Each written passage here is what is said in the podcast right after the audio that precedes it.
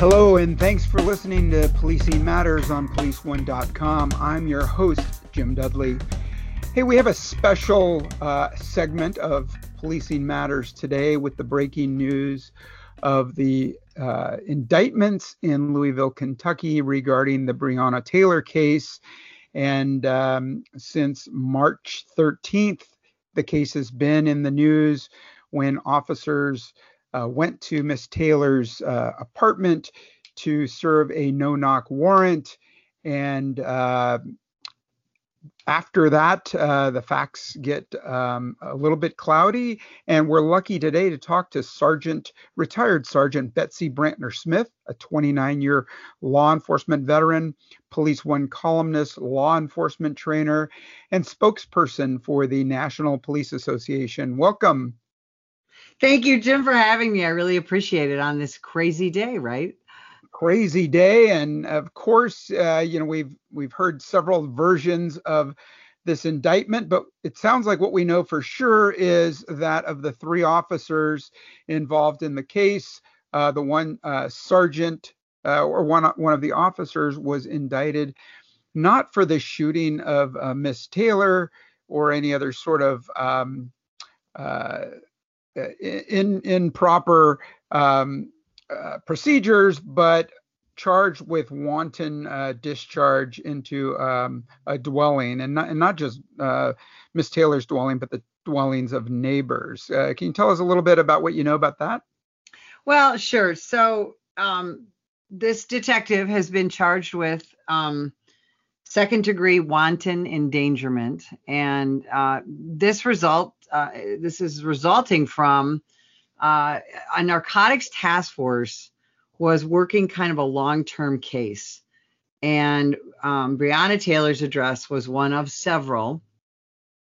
And uh, so when they served the search warrant on her home, and it was an apartment, um, they did have a no-knock warrant, but they chose to do what we call knock and announce and uh, and they knocked several times and loudly announced themselves to the point where the there were witnesses in the neighborhood that said, "Yeah, we heard him knock and announce," um, but no one answered the door. So um, they forced entry into the door.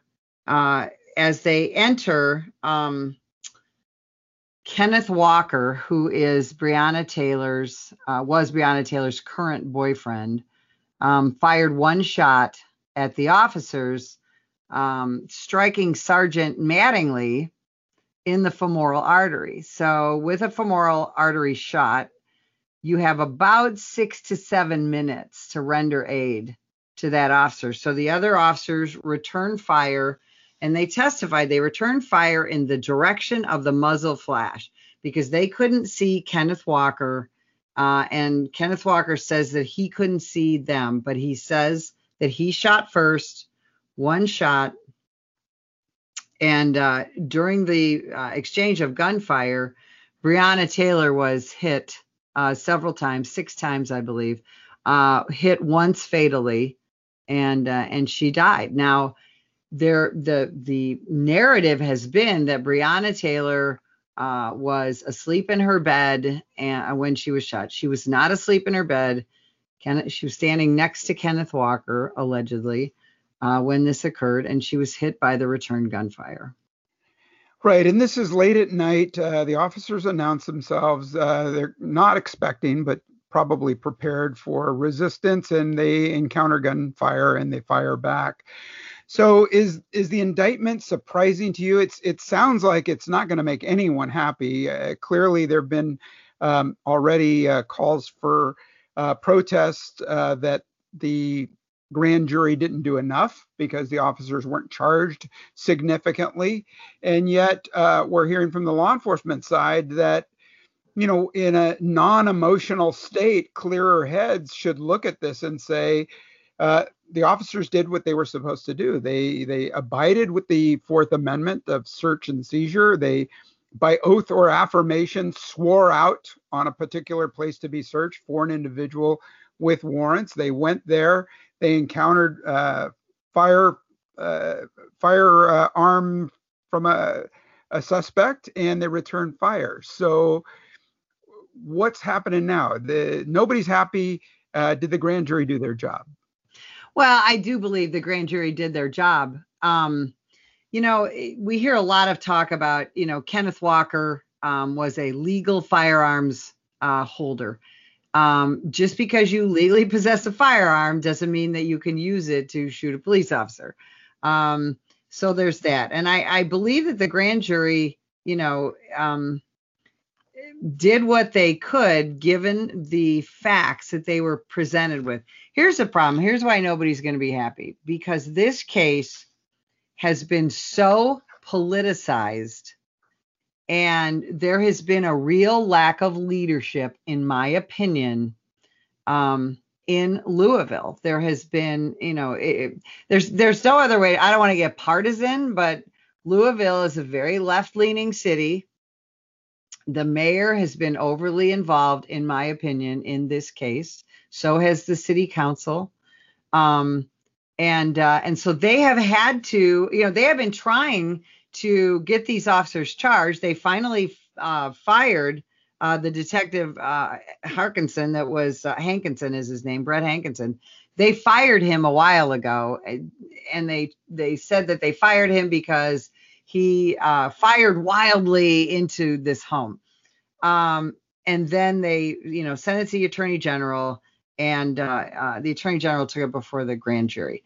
Nobody's going to be happy because you know i think most police officers look at this situation and say these guys did what they had to do. And and then the activists on the other side are looking at this and saying breonna taylor was you know murdered uh, by the police. And i and i gotta tell you jim i've been talking all morning to uh, national media.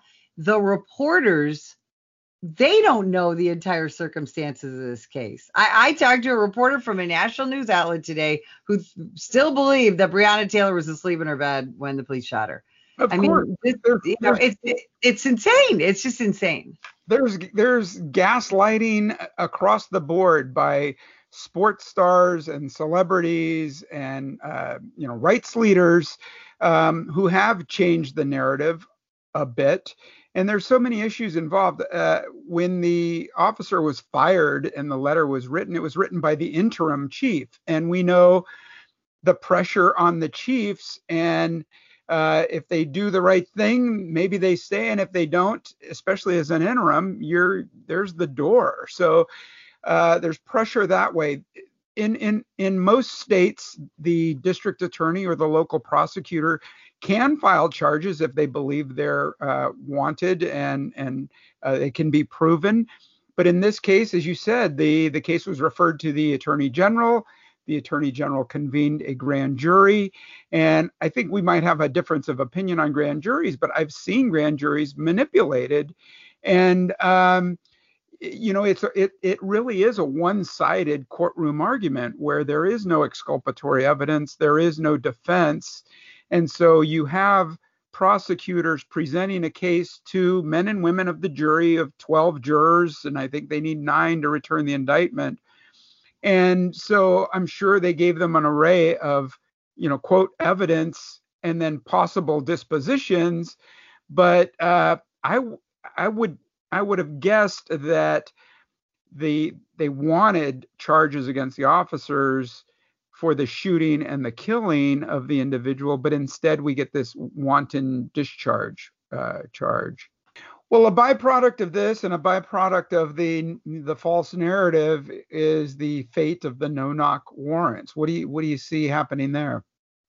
Well, I I think again, people need to understand that it's not the police who decide on the no-knock warrant; it's a judge, mm-hmm. and uh, um, the the we do no knock warrants for a couple of reasons. One is for officer safety, and two is to make sure evidence doesn't get flushed or tossed out the window or whatever.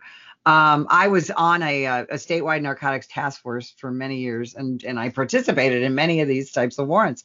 And um, um, but there are, and Kentucky's one of the states where you've got legislation being presented that we get rid of no knock warrants.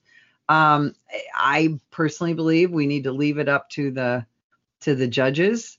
And uh, but you know we're gonna what's going to happen is I think you're going to see a change in the way that uh, we're investigating crimes, and you may see a push again toward legalization of drug, more drugs because that's what this was. It was a narcotics investigation. So to be, if you wanted to be very libertarian about it all, should we even be kicking in people's doors because of what they're, you know, they're because they're selling drugs? You know, that's something that each state's going to have to decide. And uh, and so you know, I think you'll see a change in investigations. Uh, the way what we're doing, the way we do them, and I think you may see a change in the way we're serving search warrants. Um, mm I think one of the things you're going to see, and I'm I'm hearing this a lot more out training, is um, nobody's going to serve search warrants unless they've got a full-on SWAT team available. Yeah, yeah. I mean, in San Francisco, we had a matrix sheet for every high-profile search warrant where all of the boxes were. You know, if we reached a certain level of uh, numbers checked, then we did do the full-on SWAT team uh, assault. Uh, we always had an ambulance standing by. I under, understand they did have one in this particular case, and then for whatever reason it was called off. But um, you know, we have that matrix. And to your point of the legalization of narcotics, um, I mean, we've pretty much seen that in California and a couple other states where, if not full on legalization, at least decriminalization. But then we still have the problems with uh, the drug dealing, mass quantities, the public health impact, um, people lying in the streets, uh, the burglaries, the car break ins through the roof. And we're seeing that now in San Francisco and LA. And, uh, you know, unless we start giving the drugs away for free, as long as they need to come up with some cash to buy the drugs, you're going to have those unintended consequences of the the associated crime. So that yeah, I, I don't know what the answer is, but I sure hope you know when they come up with the legislation that they involve some law enforcement perspectives as well. All right, let's wrap it up. You have any parting thoughts or encouragement for law enforcement people out there listening to the podcast?